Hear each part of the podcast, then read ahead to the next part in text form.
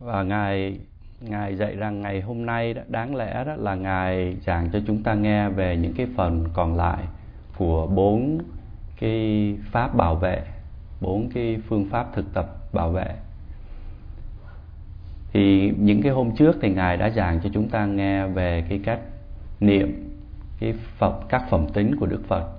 Thì ngài đang giảng cho chúng ta nghe về một trong những cái phẩm tính của đức phật là gọi là minh hạnh túc thế nhưng mà trong lúc mà ngài xem những cái kinh điển về cái cái hạnh, minh hạnh túc này, thì là ngài cảm thấy rất là hài lòng và rất là biết ơn đức phật. Cho nên ngài có một cái ý định là chia sẻ với các thiền sinh ở đây cái sự hài lòng và biết ơn của ngài. Vì ngài nghĩ rằng khi mà một người mà hài lòng và biết ơn đức phật nhiều thì sẽ giúp cho cái người đó hành thiền tốt đẹp hơn. Do đó ngài hôm nay ngài muốn giảng thêm về cái phẩm tính của đức phật. Và khi mà chúng ta hiểu, mà chúng ta hài lòng thì là cái niềm tin, cái lòng tin của chúng ta nơi đức phật sẽ được tăng trưởng và chúng ta hành thiền sẽ được kết quả nhiều hơn. Thì ngài thiền sư nói rằng ở bên miến điện có cái tục ngữ là muốn gần hay là muốn thân thiện với một người nào khác. Thì khi mà mình gần hay là thân thiện với một người nào khác thì rất là dễ để cho mình chấp nhận cái người đó và nếu mà muốn được gần hay là thân thiện với một người khác, thì người đó phải có đức hạnh. Người đó phải là một người tốt, thì là người khác mới muốn gần gũi hay là muốn thân thiện. Thì đó là cái đức hạnh mà của đức phật có. Ngài thiền sư giảng rằng, nếu mà một người và vì ngài thấy hài lòng và biết ơn cho nên ngài ngài muốn kéo dài cái cái bài giảng về minh hạnh túc. Cho nên ngài à, xin phép các thiền sinh là vui lòng cho ngài giảng thêm. Đối với những ai mà không có trí tuệ thì không có thể nào mà có thể hướng dẫn các chúng sanh để tránh những cái việc làm bất thiện từ những cái người mà không biết giữ giới đức. Và đức phật thì muốn, vì có trí tuệ cho nên đức phật mới biết hướng dẫn các chúng sanh cách nào mà để giữ giới, cách nào để làm những cái việc thiện. Và cũng tương tự như vậy, khi mà đức phật biết những cái gì mà tốt, những gì mà không tốt thì là đức phật. Với lòng từ bi, đức phật mới hướng dẫn người khác để làm những cái điều mà mình biết. Như vậy, một người mà có trí tuệ và một người có tâm đại bi thì người đó sẽ thực tập, sẽ làm việc cho chính mình và cho chính những người khác có rất nhiều các vị thánh tăng, các vị a la hán chẳng hạn như các vị a la hán các vị độc giác phật và các chư phật. Thì các vị này đều có minh và hạnh, tức là đều có trí tuệ và tâm bi. Tuy nhiên, minh hạnh mà có được bởi các chư phật thì rất là khác, là vì cái trí tuệ và cái tâm bi của các chư phật thì cao tột. Và các ngài đã tạo cái nhân để mà có thể sau này giải thoát các chúng sanh ra khỏi vòng vòng luân hồi. Do đó, cái điều mà các chư phật đã chu toàn được, minh hạnh cho mình là một điều rất là quan trọng. Trong kinh có viết những cái sự lợi ích cho những ai mà có được minh hay là có được trí tuệ. Trong kinh cũng có viết lại những cái điều lợi ích cho những ai mà có được đức hạnh. Và khi mà một người nhìn hay là đọc những cái sự lợi ích của một người có trí tuệ và có đức hạnh thì người đó sẽ cảm thấy rất là hài lòng. Và người đó muốn bắt chước để làm được như vậy, để có được như vậy. Ngài thiền sư sẽ rút tỉa những cái điểm mà thích nghi và để trình bày cho các thiền sinh nghe trong cái bài pháp ngày hôm nay. Thì đối với những cái sự lợi ích thì trong sách có ghi lại một cái tóm tắt để dễ nhớ.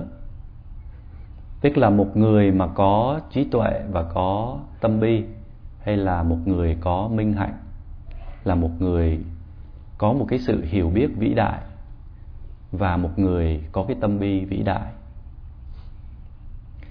Ngày hôm trước thì là ngài đã giảng cho chúng ta nghe là người nào mà có trí tuệ mà khó có tâm bi thì cũng không có muốn giúp ai thoát khỏi sự đau khổ.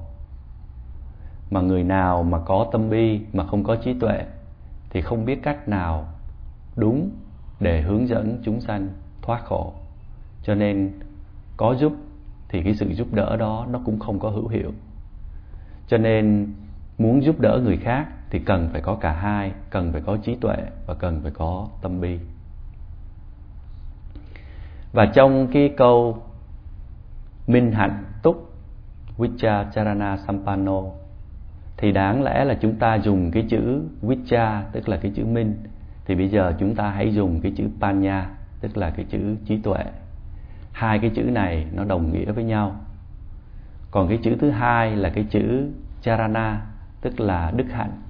Thì nó đồng nghĩa với cái chữ karuna, tức là bi. Cho nên ngài thiền sư nói, từ bây giờ trở đi thì ngài sẽ dùng cái chữ trí và bi, chứ không có dùng cái chữ minh và hạnh. Và đức phật với trí tuệ, ngài đã hướng dẫn chúng sanh và nâng cao cái phẩm chất của con người của các chúng sanh từng bước một. Và cái, về cái điểm này thì chúng ta có thể đọc thấy ở trong kinh sách là Đức Phật đã làm như vậy. Và với cái tâm đại bi thì Đức Phật đã truyền bá cái giáo pháp của mình cho tất cả mọi chúng sanh, không có chừa một ai. Đã truyền bá cái giáo pháp mà Đức Phật đã tìm ra được bởi chính mình. Và với trí tuệ thì Đức Phật mới cảm thấy chán ghê cái vòng luân hồi. Những cái gì mà kinh nghiệm qua, những cái giác quan. Nhất là cái cái vòng phiền não. Phiền não hay là bợn nhơ của tâm, nó làm cho chúng sanh hành động không có đúng. Và từ những cái hành động không đúng, nó đưa ra những cái kết quả không đúng. Và cái kết quả không đúng, nó lại xoay ra nó làm cho chúng sanh đi tái sanh, rồi lại trở lại cái vòng luân hồi đó. Thì đức phật đã vượt qua khỏi cái vòng này. Và với tâm bi, trí tuệ, với tâm bi, đức phật có thể chịu đựng được những cái sự đau khổ ở trong cái kiếp luân hồi và đức phật có thể trôi lăn ở trong kiếp luân hồi được là nhờ cái tâm bi. Trước khi mà thành phật, thì các, thì bồ tát đã phải hy sinh rất là nhiều cái kiếp của mình mà để chu toàn những cái ba la mật. Và sau khi mà bồ tát đắc đạo thành phật, thì đức phật trong một ngày chỉ có nghỉ có 4 tiếng đồng hồ, còn 20 tiếng kia là đức phật làm việc để cho sự lợi ích của các chúng sanh. Và đức phật chịu đựng cái sự đau khổ này ở trong cái kiếp luân hồi nhờ cái tâm tâm đại bi. Qua trí tuệ, đức phật thấu hiểu cái sự đau khổ của tất cả các chúng sanh qua tâm đại bi. Đức phật muốn làm nhẹ bớt hay là giải thoát chúng sanh ra khỏi cái sự đau khổ. Hoặc là nói một cách khác, qua tâm đại bi, đức phật muốn tất cả các chúng sanh có thể có được một cái sự hạnh phúc mà chắc chắn. Nhìn một cách khác, nói một cách khác qua cái sự hiểu biết, qua trí tuệ, đức phật đã vượt qua bờ bên kia. Tức là nơi mà không có sự đau khổ, hoặc là đức phật đã tự giải thoát lấy mình. Và qua tâm đại bi, đức phật giúp cho những người khác vượt qua bờ bên kia. Như vậy, qua trí tuệ, đức phật đã tự giúp mình. Và qua tâm đại bi, đức phật giúp những người khác ngài thiền sư muốn nói chi tiết thêm về một vài điểm.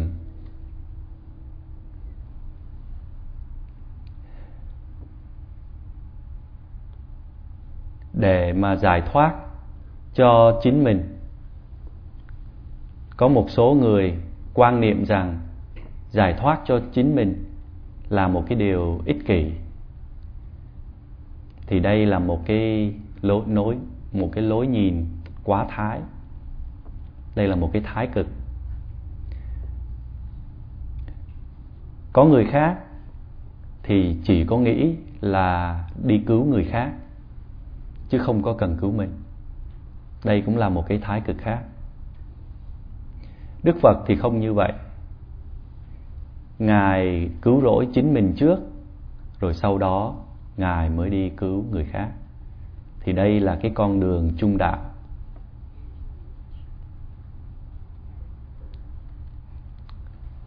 Đức phật không phải là một người ích kỷ. Nhưng mà để cho đức phật có thể đi cứu được người khác, thì trước nhất đức phật phải cứu chính mình trước. Thì có một cái thí dụ mà để thấy rõ cái điểm này là có hai người bị mắc kẹt ở trong bùn và cái bùn nó ngập lên cho tới cổ. Thì nếu mà một người mà muốn tìm cách giúp người kia ra khỏi bồn. Mà mình đang bị ở trong bồn, thì cái sự giúp đỡ đó nó có lý hay không? Chắc chắn là không. Vì nếu mà một người mà bị ngập ở bùn trong bùn đến cổ mà muốn cứu người kia, thì trước nhất người đó phải leo ra khỏi bùn lên được cái, lên bờ. Rồi mới từ trên bờ mới kéo người kia lên được. Thì đức phật đã tự giải thoát cho chính mình trước rồi sau đó mới giải thoát cho người khác. Và đức phật giải thoát cho chính mình bằng cách trong nhiều kiếp đã huân tập những cái ba la mật cho được đầy đủ. Và sau khi mà các ba la mật của đức phật đã được được đầy đủ, thì ngài mới có được cái trí tuệ và cái tâm đại bi.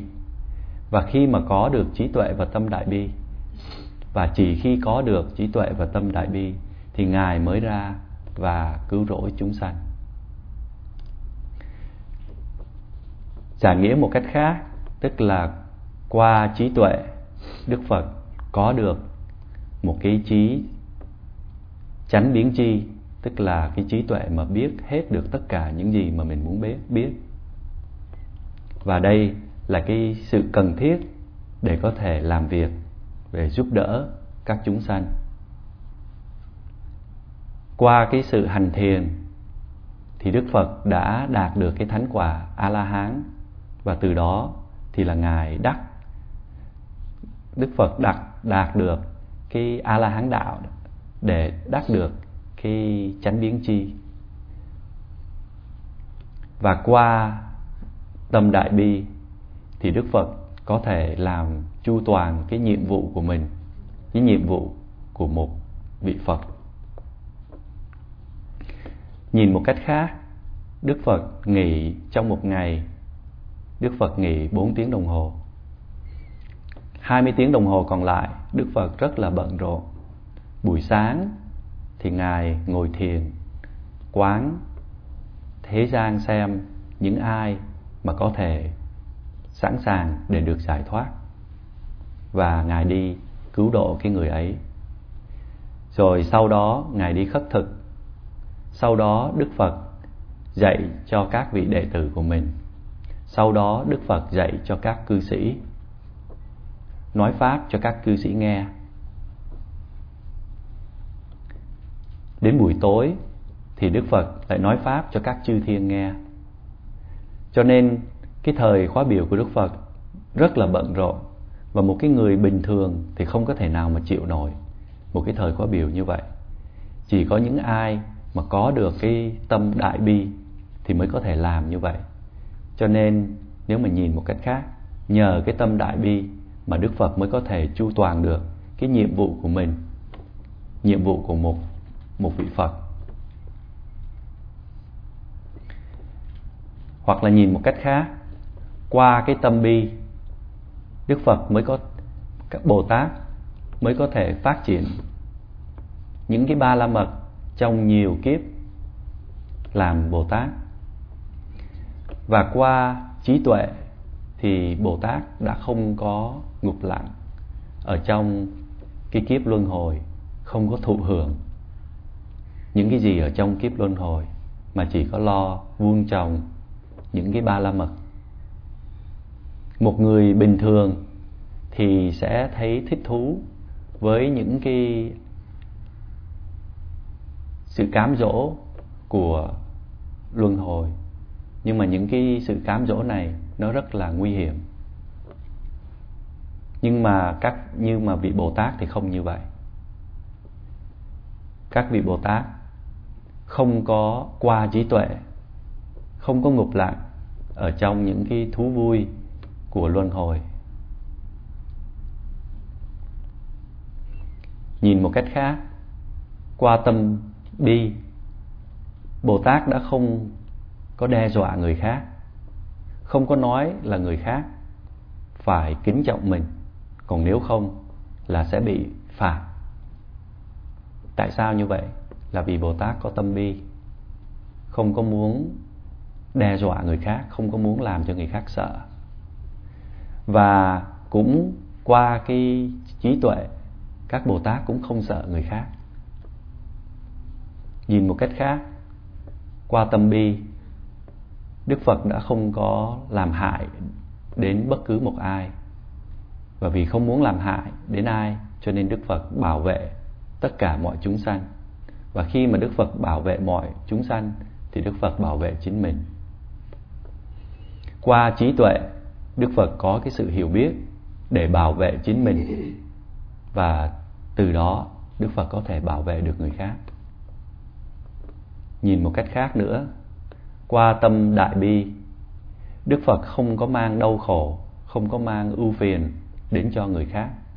Đức phật hay là bồ tát không có trộm cắp, không có giết người, không có tà hạnh vân vân, làm những cái việc mà đem lại sự đau khổ hay là ưu phiền cho người khác. Những cái việc làm này chỉ có làm bởi những cái người mà không có tâm bi. Và qua trí tuệ, đức phật cũng không có làm cho chính mình đau khổ. Có bốn loại người. Loại người thứ nhất là những người mà chỉ có lo cho cho tính cái bản thân mình. Cái loại người thứ hai là chỉ có lo cho người khác mà không có lo cho mình. Cái loại người thứ ba là không có lo cho ai, tức là không lo cho mình mà cũng không lo cho người khác và cái loại người thứ tư, tức là biết lo cho mình và biết lo cho người khác, thì đức phật là thuộc vào cái loại người thứ tư. Ngài đã thực tập, hành thiền để lo cho chính cái bản thân của mình, và sau đó ngài lo cho các chúng sanh khác. Và cái điều này là thấy rõ ràng. Rồi thêm một cái điểm này là đức phật qua cái tâm đại bi, ngài là một vị thầy của chúng sanh và trời, ngài là một vị thiên nhân sư. Cho nên chúng sanh, chư thiên đều nương tựa nơi đức phật, nơi đức phật. Và qua trí tuệ thì đức phật nương tựa nơi chính mình. Có một số người thời nay nghĩ rằng những ai mà có tâm bi được xem là những người thua thiệt hay là những người kém, tại vì rất là dễ mà đầu hàng hay là dễ bị thua. Nhưng mà nếu mà nhìn trên cái phương diện của tâm bi thì cái người đó đã vượt qua được chính cái người ấy người ngoài đời thì nghĩ rằng như vậy là một cái sự lỗ lã, nhưng mà thật sự nó không phải là như vậy. Một người mà có tâm bi sẽ là một người biết khiêm nhường. Và một người có trí tuệ thì sẽ là một người cao thượng, biết nâng cái phẩm chất của mình lên. Sẽ còn nhiều những cái phẩm tính của đức phật nữa, và ngài thiền sư sẽ chọn một cái phẩm tính của đức phật và ngài sẽ giảng cho chúng ta nghe vào ngày mai. Và ngài chấm dứt cái bài pháp thoại ở đây. Nam mô bổn sư thích ca mâu ni phật. Dạ.